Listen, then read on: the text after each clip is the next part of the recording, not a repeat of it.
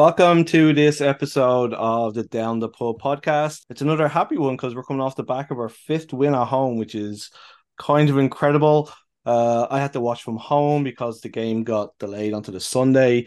Uh, but our roving reporter Gary Griffiths was there. So uh, how's things going, Gary? How did you? Um, how was the atmosphere at the game, uh, especially after what happened on Friday and, and Saturday with the with the weather, with the weather? Firstly, I'm very good because just prior to coming on this call, I looked on Twitter and I saw that the Tottenham owner Joe Lewis has just been done for insider trading. or insider trading. So that was ex- that was excellent news to start I, my evening with. I, I, I, I can honestly say I'm pretty happy about it because like we're the only club that could have a billionaire owner who doesn't spend any money on the fucking club. So uh, it's yeah. Apparently he's worth four point five billion.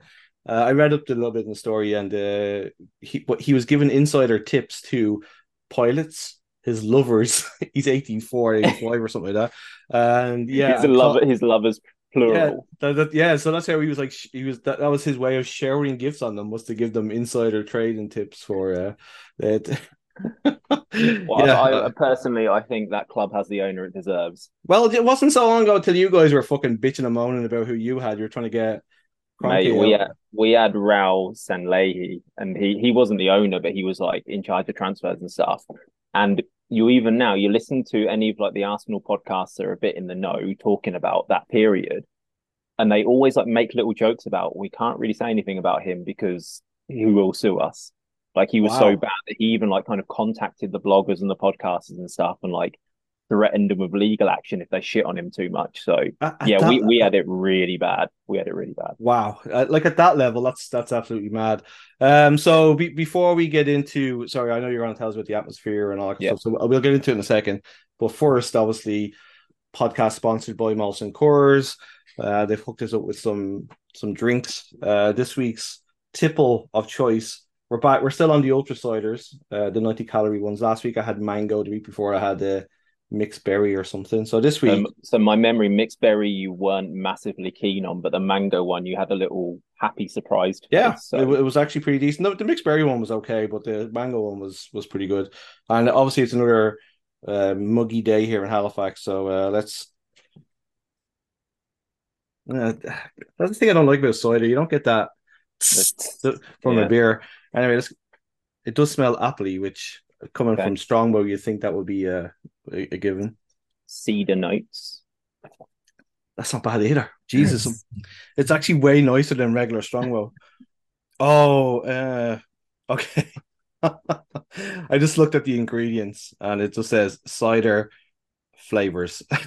so sl- cider, cider comma flavors. So they don't have that, to. That's, they don't have to tell you what flavors they are. You just yeah, have to guess. You have to guess.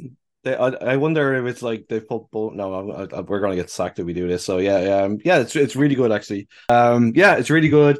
If you're at the grounds, definitely check check these out because it was hot like it is today. Uh, this is actually a refreshing drink. It's kind of like it, it is pretty tasty. And that's the plug done. So let's move on. Um, the atmosphere, as, as I mentioned, obviously, like after the the terrible weather that we had Friday and Saturday. What was the atmosphere like at the grounds? Were, were people in good spirits? Um, was there any sort of any sign of rain damage? What what was it like?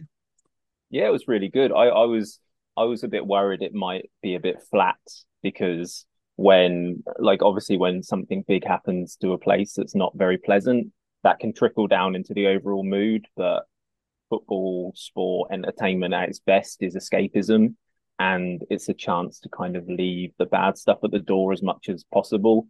So, yeah, atmosphere was really good. I thought I I, I saw the attendance listed at I think it was fifty nine hundred, but just like anecdotally from where I where I am in my section, it, it was one of the rare games where there's actually people sat directly in front of us on the row in front of us.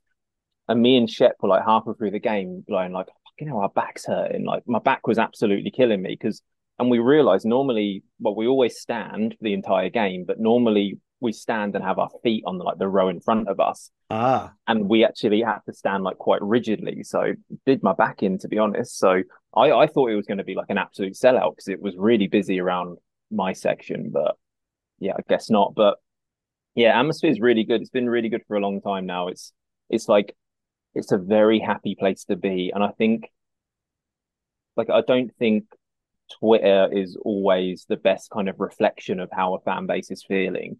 But I I always felt like the people around me and the conversations you have in the stadium, even when we weren't winning at the start of the season, people were really, really positive. And obviously, when you look on Twitter and places like that, that that's not always reflected. But now, even more so, like there's such a nice energy around the place at the moment. It feels like feels like one club, doesn't it? Like we're all just part of this big thing, and we're all enjoying victories together. And it's got to the point now, and this is the most pleasing thing for me, where you know we always talked about before, like the PTSD and the hangover from the last few seasons, and how like one little setback, and everyone's like, "Oh God, here we go again." I think like the team has built up enough kind of good grace now where even if even if in the next home game we lost 2 0, I don't think people would shit the bed. I don't think people would panic and go, oh God, we're shit again. I, I, really think like the team has built up enough kind of positive energy now where people would just go, oh, happens, on to the next one.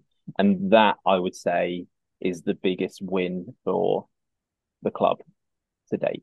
Yeah, I I think it's um it'd be interesting to see how we do away from home again. I think that's where our little bump in the road is, but um that's like just from watching on TV and stuff like that, the atmosphere looked incredible and like off the back of some crazy shit happening weather-wise here again. I think it's a testament to the Wanderers and the way they're playing, and also just the people of Nova Scotia that you know they're able to pick themselves up from the shittiest situations and go and put uh, all that behind them and just go and put a, a show on for the players and the, the, you know like I think we're talking I think it was one of the maybe after one of the games this year and certainly like last year after the hurricane and stuff like that like the, the, there was a really flat performance after one of the things that had happened this was the opposite of that this was exactly what we needed it was a really good performance and um yeah it was uh much needed after the, the, the shit show of Friday and Saturday. So mm. so kind of get like just looking into the game itself, like uh the, the team almost like picks itself now, doesn't it? I mean, like we've got you've got a couple of like little in and out kind of uh changes, and like maybe that's just because of uh match manager like game management kind of for some of the players, but you can almost pick like eight of the players that are going to start, and it's kind of just you know like Callum Watson might come in, or you know like a uh, um just kind of like the like Fernandez and Frat. So just kind of a couple of like little things that change. So uh in terms of how we lined up again, I saw one thing on one of the sites where they had Cal Watson as a 10. Did you think that's how we played, or did, what way did, did we kind of set up? No, yeah, I think he was a 10. He was uh, whatever again, I kind of go back and forth within our system. Is is that an eight or a ten? Does it really matter? Is it just semantics? But yeah, very much so. And I thought he had, I thought him. Uh, again, this is one of those things you notice when you're at the game. I thought him and Aidan Daniels were absolutely exceptional off the ball. I don't think either of them really affected the game that much on the ball, but they were exceptional off the ball. Like like how Ottawa were, were playing incredibly defensive, like no space between the lines, like two banks of four and then two up front, or even sometimes five four one. Um, there, there was kind of like hardly any room anywhere on the pitch. They just kind of let us have it and went, all right, just play in front of us. So for them both to somehow manage to keep on finding little pockets of space was incredible. Like Aidan Daniels likes to find space between the lines, and Cal Watson kind of likes to find space beyond the lines. Like he he'll make runs in behind, which will drag people out of space, and sorry, drag people out of position and create space. So yeah, I think he was a ten. In terms of the overall lineup, I, I agree with you. I think now we have we have a settled core. I'd say there's six or seven players who, maybe even seven or eight players who, if fit, will play every single game now. Um, and I think we've been working towards this all season. So early, early on in the season, it was kind of, it was almost like a different, it was almost like changing seven or eight players per game until kind of, it's alchemy, isn't it? It's like yeah. me- messing about with what you've got. Like who's going to form a relationship with who, who works well where. Um, and now we've kind of, I think we've got as close to us like a settled starting eleven as we'll ever get because I don't think Patrice and Jordan and Jed really want a settled starting eleven. They're like the big thing with Patrice when you hear him talk in interviews is about being unpredictable, being difficult to scout. And if you have eleven players who get picked every week, you're easy to scout. Um, so I think that's what they're going for at the moment. I like I like how over the past I'd say six or seven games we've we've settled on a way of playing which is with a double pivot in midfield. So it's Lorenzo plus Rampy or Lorenzo plus Omar.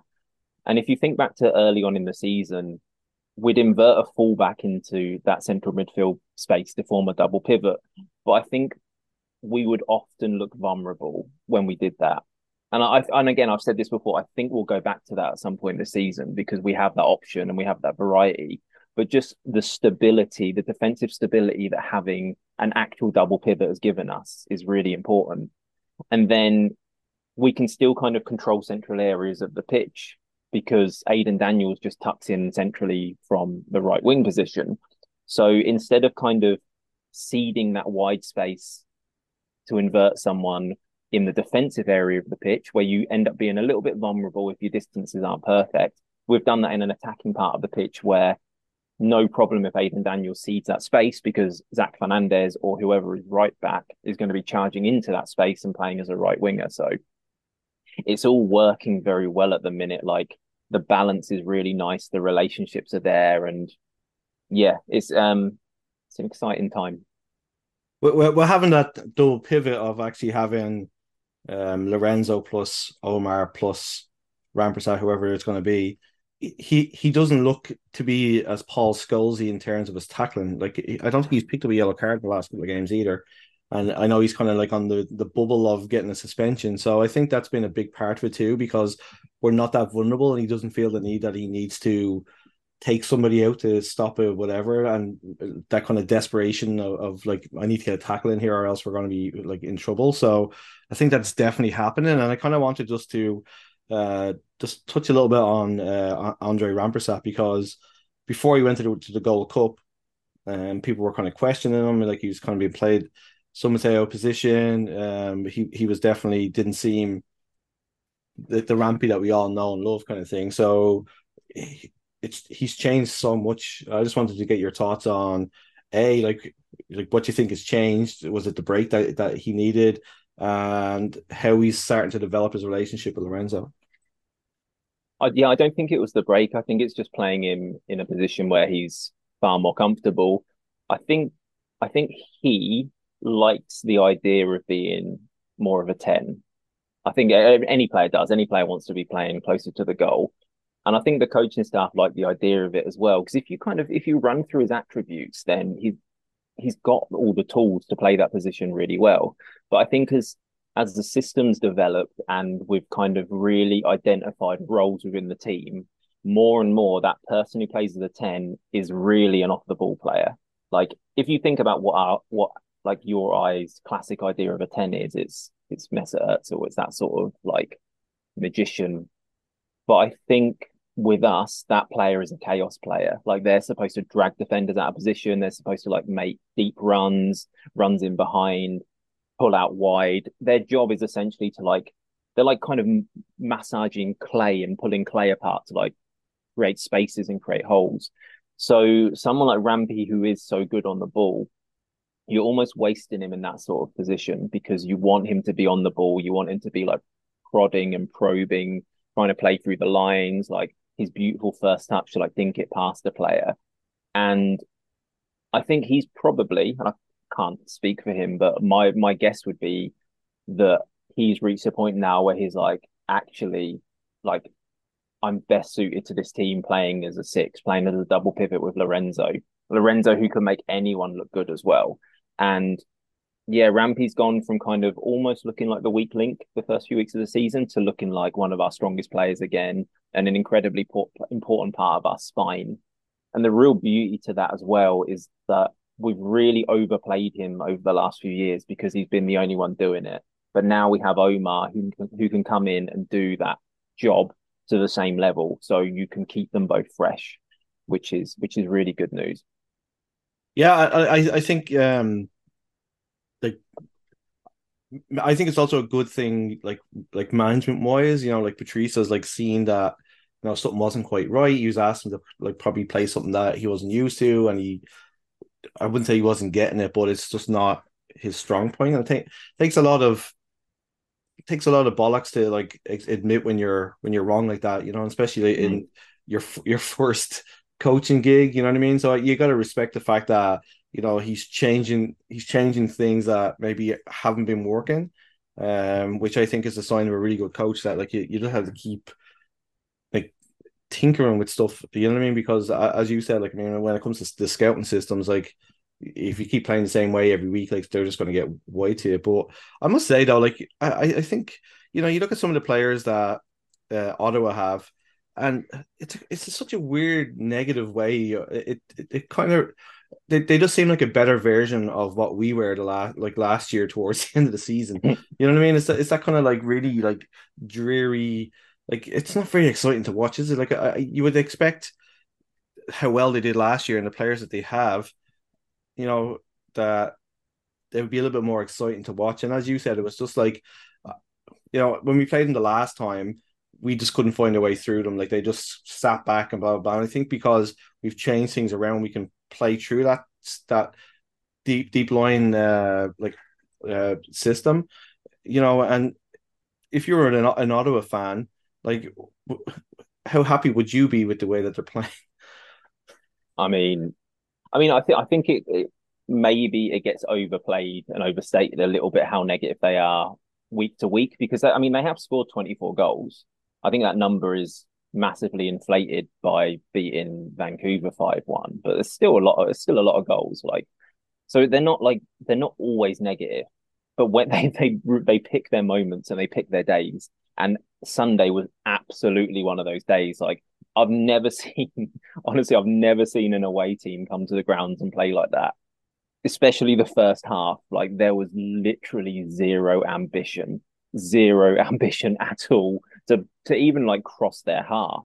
They weren't pressing us. They were just sitting in with their three banks, like they normally like kind of four four two defensive shape, low block, no space between the lines, and they just sat there and went, try and play through us.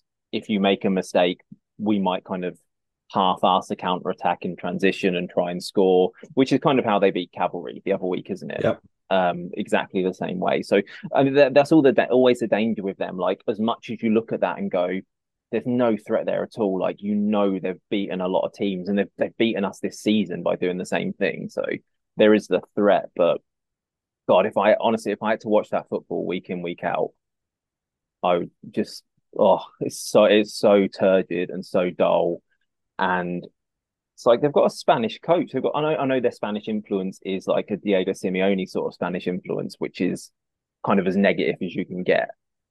But like some of the players they've got, they should like I felt I almost feel sorry for Ollie Bassett. Like he's so talented, he's so good on the ball, and he's stuck like being a fucking water carrier and having to sit on Lorenzo to try and disrupt him when he's got so much to offer. And like, yeah, I mean, they're just they're they're I don't, and again, I'm saying like they're not like this week in week out, but they pick games, and the fact that they pick this game against us to kind of turn in that sort of performance is a massive mark of respect to what they think of us of how we play. Like they knew if they came out and tried to press us, we could just pass through them and pass through the lines and absolutely destroy them. So that's why they didn't do it because they kind of gambled on the fact that they could deal with us playing long balls, which is what we'd have to revert to. But little did they know Dan Nimick's wand of a right foot can kind of land one on a sixpence from 30 yards. So, I'm sure we'll come to that. Just, just on Ollie Bassett there, like, I mean, they were, t- I think it was like an hour in, I think, because uh, they were kind of mentioning in, in the commentary that he wasn't getting into the game. He was trying to, like, especially like the start of the second half, he was trying to force things, I guess, because obviously they were behind and it just wasn't kind of clicking for him. And then he kind of, like, as with every good player, they might be playing crap for an hour and then they'll just kind of start coming into the game and he did but then I was surprised when they took him off because he looked like the, the player that was going to create something for them. And uh, when he was substituted, it was an odd decision. But is is, is their only footballer? Is is the yeah. only footballer they've got? Like like Zapata probably as well, but he's smokes 40 a day and was gassed after 15 minutes. Like Bassett is the only football player they've got. They've just got a load of meatheads who shank long balls with their tusks and like then try and like win second balls and big headers. I'm like it annoys me a little bit because like, I've got so much respect for Spanish football and that sort of footballing heritage that like it, it is kind of funny, but um, that's enough of Ottawa. I don't like kind of give them any more thoughts. To be honest, uh, I, I find I, I actually find them a little bit annoying, but like I, I find that their fans are becoming a little bit annoying or whatever. Yeah, yeah. Um, I I had a I had a mate in elementary school. Well, he wasn't really a mate. It was just this random weird kid in my class, and he he did this weird thing where you like if you were isolated one on one with him, if we were like seven, it'd go like you just be sitting there like playing with your toys or whatever, and he'd go, "My dad's better than your dad," and you'd be like, you, you just look at him and go, "All right." Good for you, you little weirdo. And then, like an, hour later, like you'd look over in the lunchroom and he'd be eating his fucking packet of crisps, and there'd be another kid near him, and you'd see him lean over and go, "My dad's better than your dad." And like I feel like that with Ottawa, like with Ottawa, like how much they just want to tell everyone, "We've got the best fans. We've got the best fans. We've got the best fans." It's a bit like that. Like, like oh, good, good for you if you think that. Like it's completely arbitrary. Like how what what measurements are we using? Are we using attendance? Because then nah, you haven't. Are you using like how loud it is? No one's measuring that. So yeah, yeah, it's it is kind of funny. Like, uh like yeah, uh, like yeah. Let's not let's not waste any more time on it. Anyway, uh, uh, so I, I did want to talk a little bit about um our good friend Wesley uh Timoteo. I, I just this this new role that he has has is uh quite something. Like I mean, this a lot of people were saying he should have been the man of the match on Sunday. I thought he had a really really good game, re- really solid, and whatever Patrice has gotten into him, he's like turning into our Ashley Cole. it's kind of crazy. Yeah. So uh, no, just want, brilliant. Just want to get your opinion on uh, the, your thoughts on the game you had and um how how he's fitting into the the system the the first thing with that is yeah, to go back to what we said earlier about how I think Patrice really wants a team to be difficult to scout. If you think, I feel I feel like we say this every week, but if you think about our back four, two central defenders, one of our fullbacks plays essentially as a winger, and one of the fullbacks tucks in and plays more of a central defender who shuffles out there as well. If you look at who our fullbacks were on Sunday, they were Wesley Timoteo and Riley Ferrazzo. So if you were if you were if you were putting money on which of those players is going to play essentially as a winger and which of them is going to play essentially as a central defender, you would say the other way around because you'd look at the profile of player and say, "Oh, Timoteo, yeah, he he plays as an attacking wide player a lot, so he's probably going to be the one that kind of shoots up the wing and does all the stuff in the attacking zones." Whereas Ferrazzo, historically with us, he's kind of inverted to be a central midfielder he's obviously comfortable moving into central spaces. Therefore, he will probably be the central defender. But we didn't do that, which kind of surprised me a little bit. I guess it's because Timoteo has been really growing into that sort of role.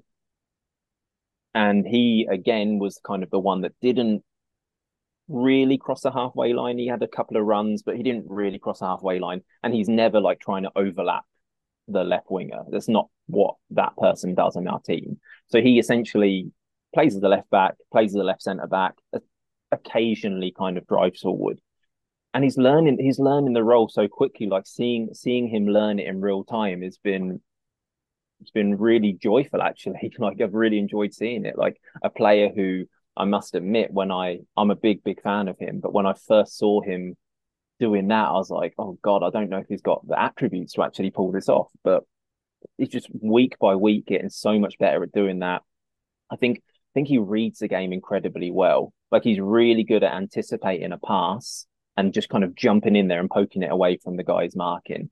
He's really, really good at that. He's really good at, at spacing himself like next to his left centre back, so there's not too much space between them. Uh, and we know if we're trying to build from the back, he's technically really, really astute, so he can do that as well. Um, I think the only weakness, if there is one, I think, and it hasn't really happened yet, but I feel like he could be a bit vulnerable to back post crosses because he's not the tallest. So if you've got kind of a big centre forward and you want to avoid Cale Loughrey, you want to avoid Dan Nimick, you'd probably say to them, okay, just sit on the back post on on Wesley. But that's that's up to us to kind of stop that from ever happening. So yeah, really, really impressive. And I'm I'm I'm glad he's getting his flowers because that's kind of an under it's an underappreciated role what he does with the team, and he's doing it really well. Yeah, it's, it's like watching a mad science experiment, isn't it? Like you know, like mm. I, I think I said like last week that the the no, I would never expected this at the start of the season that that's where you go. And I, I guess it's a kind of necessity, obviously, with Ryan James kind of being out, and he was our long coveted like proper left back. Um, I they've, they've probably I would say probably tried a couple of people there, and uh, Wesley was probably the one that probably stood out the most to Patrice and Jordan, and they just went like, okay, like let's test it out, and you know, uh, uh it's been it's been really good to watch, as you said, that progression and seeing how well he's doing at it. It's like, uh, yeah, I really think he should have made the uh, the team of the week this week. I was surprised that he didn't. So. And the funny thing with him as well is like before before he came back to us, the whole thing around him was like, oh, he's incredibly versatile. But like he's not playing in a position he's ever played before, so he's become even more versatile. Because he like played as a left wing back, he played as like a right winger and a left winger with Edmonton, and we've just gone, uh, we're going to try you as like kind of a left back slash left, left centre back, and you know, you know, with him, I always thought, I always kind of thought he would end up playing as a 10 for us actually like I, I felt like he had the attributes to be a decent number 10 because a kind of 10 who pulls out wide a lot to create space because we know he can look after the ball out wide. I think he's good in small spaces. So if I'd have put money on where he'd end up, I'd have probably said there, but no. I, it's, I, it's I think it's I think it's also a testament to how strong the squad is, is that like, you know, our, like our one spot that we had we are having like we have an issue with somebody's been able to fit in and we're not missing his presence as you said, he was like one of the best. He's probably one of the best players in the league last year. Mm. Uh, we, we're not missing his presence in a position that you would naturally expect him to be. Like I was just kind of like looking earlier on, I was kind of chuckling to myself, like like the bench that we had on Sunday. Like uh, we had Zach Fernandez, Joe Morelli, Daniil Henry, uh, Tiago Coimbra, Mo Omar, Thomas Giraldo, and uh, as the goalkeeper. That's a that's a very strong bench. Like I mean, like Mate, other... I've not heard them read out like that. That is, I didn't clock that on Sunday. Yeah. That's Jesus. And and you just think to yourself like, like that's probably like the strongest bench that I think like we we've definitely had. But I mean, it's probably one of the strongest benches in, in the CPL right now. It's kind of crazy, and we still looked without those players like starting from the start. Like we still look really good. Um, but yeah, I, I kind of wanted to as well. Just uh, you kind of mentioned the goal, and I, I don't want to deal with it death because I'm sure everybody's watched it like 50 million times, but it was an incredible goal. But um, I, I just wanted to kind of talk a little bit about Dan Nimick and obviously that pass, um, the finish as well, obviously, and just get your thoughts on. There was a comment that Patrice made in the press conference, I think afterwards, where he was talking about Dan Nimick maybe getting a call up at some stage by Canada, which. Mm. Like having interviewed him and, and, and talked to the guy, like he's like probably one of the most English people I think I've ever talked to in my entire life. So kind of, you don't think of him in that kind of context because of that, and like obviously he was born here and stuff. Um, but just just your thoughts on uh, what Patrice was saying too. Yeah, maybe Canada's going to become like Jack Charlton's USA '94 Ireland squad. oh god, there's like one Irish person right keen. was it Jack Charlton or Bobby Charlton? Yeah, Jack no, was Jack Charlton. It was Jack Charlton. Yeah, yeah. it was like literally like anybody is like, if you drank a pint of Guinness, that's it. Give him a passport. no, I mean, but I mean that's that's I mean that's the Canada national team as it should be as well, isn't it? Like it's a bit of a melting pot country. So, um, but yeah, no, that's I, I was I was quite surprised when I heard them comments. I mean not surprised because I don't think he can, because I think like like you and I have been massively like hyping him up all season, haven't we? Like yeah. I feel like every week we talk about how good he is. Every five minutes I'm telling people that he'll be playing in MLS within a year. Like um so I definitely I've always thought the talent's there. But yeah, it's interesting because normally I I think that's probably like I don't know this, but I imagine Patrice is quite a good man manager. And part of that is knowing what makes your players tick. And I think if there was any any danger at all that that comment would go to Dan's head a bit and make him think like, "Hey, up, I'm I'm a big deal here." Like I think if there was any danger of that happening, there's no way Patrice would have said that. But I think he knows that Dan Nimick is the kind of player who will be motivated by that and will kind of think, "Oh, that is a realistic target. I'm going to work twice as hard now because that's the prize at the end of it all." So, yeah, that wouldn't that that'd just be that'd just be wonderful if that happened. And I remember I remember interviewing Matt Fagan, and he I can't remember exactly what it was, but like when the club started, they kind of set out these targets they had as a club, and one of the targets was to have someone in the 2026 World Cup squad who had played for Halifax Wanderers at some point in their career. So, I mean, if your smart money is on someone, it's probably on on Dan Nimick, isn't it? At this point, um, so, I, yeah, I, yeah, I, think I think um, like obviously it's feasible because you're looking at like Joel Waterman, uh, Laturi, uh, you know, Sirwa, all, all Pantemis, all those kind of guys. Like, like it, it's it's been done. You know, people have gone to a World Cup and played in the CPL. So I, I definitely think it's it's not like somebody just plucking something from the air and going like, yeah, this is a a magic wish. It's like it's definitely possible, and I, I think the CPL is definitely getting a lot more exposure off the back of that kind of stuff, and obviously Dom Zator as well. But I, I think one of the, the good things for him in terms of the, the national team is having Neil Henry because you know John Herdman gives him a call and says like, "Hey, what about this Nimick kid?" Surely he's going to see that st- sort of performance and go like, "Give him a shot," you know, like put him into a friendly squad, put him into whatever is like Nations League, whatever's happening, kind of thing, and just give him a shot. Like I think it's definitely plausible. Um, but we also kind of have to stay a little bit grounded too because like you don't want to like put too much pressure on the guy because you know it's uh We've all seen that happen before, but I just think it was it was just a phenomenal performance all around. He's just so calm, you know, like you, you never see him like panic. Uh, like just the way he just is able to shepherd the ball out, like like and time his tackles. Like there, there was a couple of like sliding tackles he did, and it's really like when when you're watching on it, TV, like you can see what he's to do because obviously you're looking down onto it.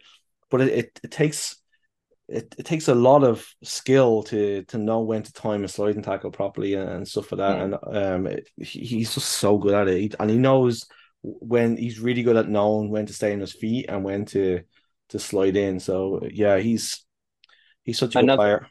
Another good thing is, and it made me realize within the squad, as much as I think there is harmony, there is also accountability because, and this is this is like a really good thing for Nimick to learn from because there was a moment I think it was a couple of minutes before the end of the first half. And I, I say I think because, as I said to you earlier, for some reason, Fubo messed up my recording. So I haven't been able to watch the game back. But I remember just before half time, he really dilly dallied with it in the corner. Like he could have cleared it a couple of times, yep. but he turned, he turned again, he turned again. And I doubt this was caught up on camera because they were probably showing replays. But as soon as the ball went out of play, Rampy run over to him and went fucking mental at him, like was proper giving him a lot of like, what the fuck was that? Like, you can't do that in this area of the pitch. You can't do that just before half time. Why didn't you clear it? The pass was on and stuff. And and he like Dan was like completely held his hands up. He knew he'd made that mistake, but it's really good that even for a player as good as him, who let's face it, probably has the highest ceiling in the entire squad, even for someone like him to be held accountable when what he does isn't perfect is that's that's that's a healthy that's a healthy squad environment when that happens. It's definitely it's, it's how you learn, and the, the, I, I I watched that back because uh, I remember from the game, and there was a pass that was kind of on, but was kind of risky, and then he was kind of twisting and turning, and and then gave it away. But I, I just I think it's as well as that because the squad is taught to play football. Um, it sometimes you like in your head you're like I can't just boot this into Row Z as they say kind of thing. I can't mm. just clear it. It's kind of like I need to be able to play this out and get out of it and make sure we keep the ball.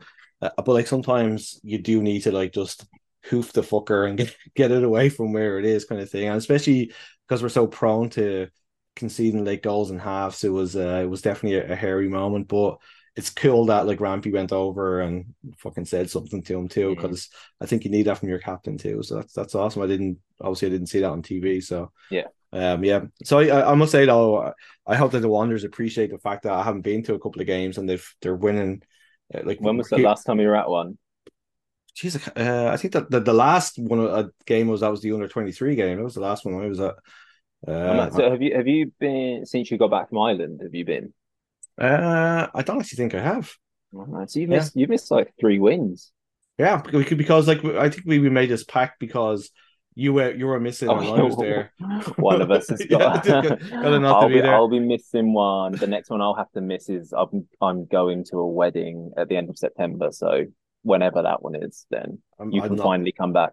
Yeah, I'm not holding off to then. But yeah, I, I yeah, it's just it's just been kind of like with family stuff and the, the timings of the games and stuff like that. It's been like the weekend I was gonna go on the Saturday, but then obviously that got put back and I couldn't make the Sunday. So um tis what it is. But yeah, it, I've been I've actually been enjoying watching the games on TV in, in the fact of um I'm not paying fourteen dollars for a beer. Uh, yeah. no, no, wh- which is insane. And then it also um the, the and the, the the weird new strict policies on the patio, which is very. I heard about that. Yeah. Yeah, it's a bit. It's it's kind of annoying. And then uh, what they like? Have they like blocked it off from like free traffic or? Yeah, so so like like last season, uh, you know, you could kind of go between the kitchen and you could walk down into the patio. So it was kind of nice, like people you haven't seen, or you just want to go up and sample the like. It was a really good way for people who hadn't been, uh, who didn't want to just go into the kitchen because it can be a little bit intimidating if you're not used to it, you know, Mm. because there's always a lot of people bouncing around. So then.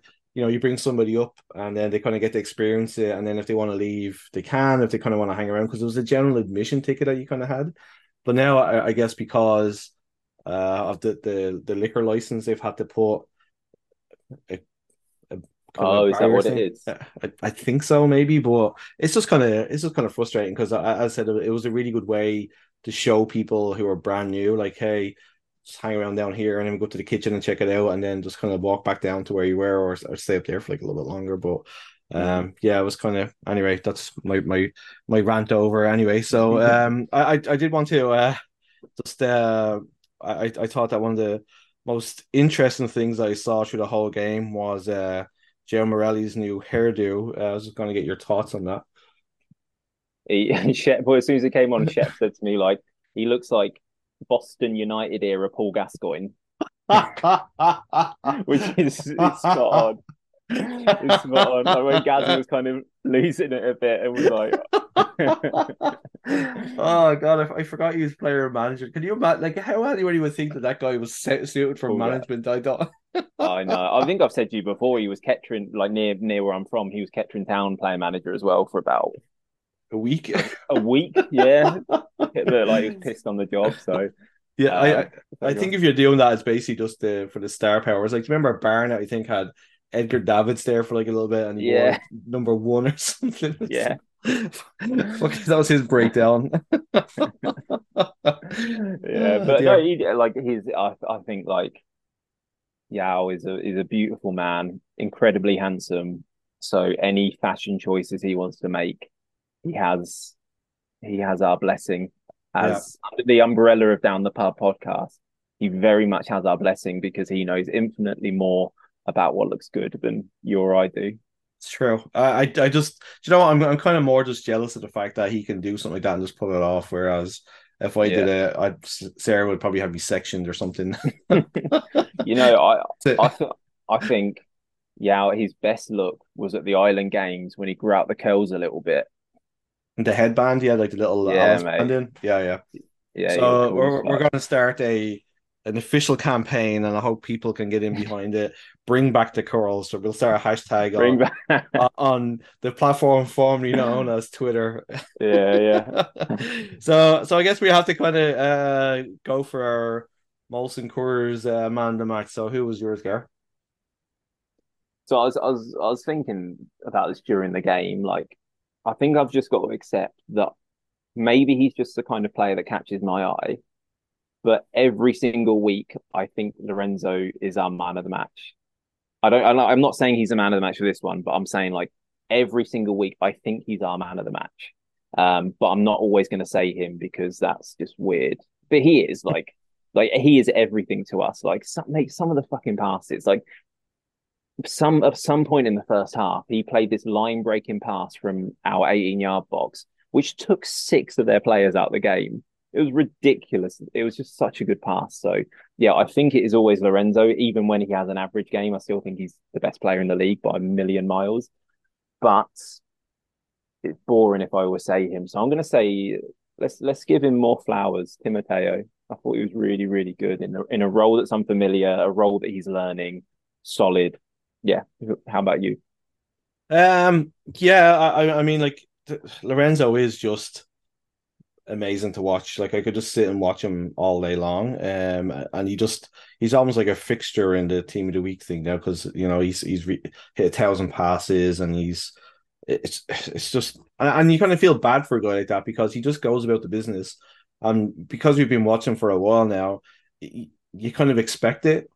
You know mm. what I mm. mean? Like I, I just remember like that first match or two where we were just like kind of blown away and it's kind of like fucking hell, this guy's got a bit about him, and now it's mm. just like, oh, it's just an average game for Lorenzo, and it's, it's kind of ten out of ten. Yeah, it's uh, kind of unfair, you know what I mean? Um, but I, I, I'm kind of in the same feeling as you. I thought I thought that Wesley was amazing, and I, I, think he was kind of a bit of an unsung hero on on Sunday, so I'm gonna give it to him too. Um, yeah, so just just a tiny little bit of housekeeping. Uh, what do you think of the reception that Daniil Henry got when he came on? Lovely, yeah, really, really good. And again, one of those little things that you probably don't pick up on if you're watching on TV because the camera's focused in on Daniil. But a lot of the players were turning to the crowd and kind of getting them to clap as well. Oh, like, that's awesome. Joao was was down like kind of in front of where I stand, and he was like proper giving it the arms, like getting people going, like gesturing for everyone to clap as loudly as possible. Which was that I, I really like that part of it as well because again it just shows that the kind of the one club mentality that there's a level of empathy and respect amongst the players where they recognize that it is a big moment for Daniil and they kind of care enough because they want him to feel loved and want him to feel accepted. So yeah, I, I really like that sort of thing and brilliant reception for him and mate, like watching him at the end run from one end of the pitch to the other with the Halifax flag was one of my favorite moments at the grounds because it came out of nowhere. Like I kind of, well, I, I when I stick around and do the applauding thing at the end, I kind of just basically stay in my section. I don't go to the kitchen or whatever. And I was just chatting to my mate, waiting, waiting for the players to make their way around. And I just looked up, and there he was, just like bursting past us like a knight on his steed, with carrying the flag. we were like, fucking hell, if he doesn't pull a hammy. So, Can you I'm honestly worried about him pulling up because he was running really fast. Yeah, I uh I love that that's kind of like an iconic thing now. Like, you know, I think uh was it uh Coimbra who started Coimbra, that. Coimbra usually yeah, does it, yeah. Um so it's kind of nice that like um as you said, I, I didn't see that on TV that the, the players were trying to G them up. But I guess part of the selling point for everybody is the crowd in Halifax, and I think that probably made them feel a little bit like yeah they were they weren't in line kind of thing. You know what I mean? So mm. was, that was really cool. Um, yeah. So I, I think it's nice that uh, we have another win to celebrate. Five in the trot is incredible. The Wanderers grounds is a hard place to come again, but um, looking forward to Saturday. Um, York, York have kind of be, York are in that kind of they had a good win against Valour, so they're probably on a bit of a high there. The only good thing is, is that obviously like it's not really playing away from home when you're playing at a kind of slightly empty stadium. So how do you think we'll do? I, I really strongly think we're going to get the first away win on Saturday. Strongly, I think a number of things like you just said, it doesn't feel like an away game because of the lack of numbers there. Um, and also, I think having a week to prepare and having a week to prepare where you probably don't have to fly out till Friday morning. So you get your Monday to Thursday to really prepare, really kind of prepare for individual battles and the way they play. Again, there's a good feeling around the club. And yeah, I, I think touch wood, this Saturday is going to be the one.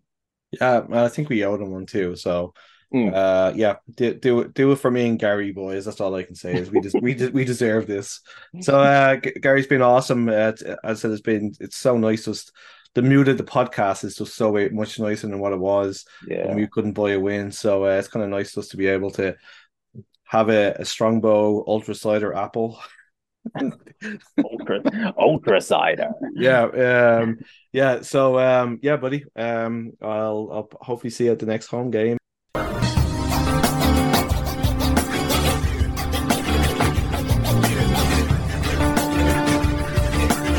please. Right foot, please. Time to drink up, folks. Get out. Out to book.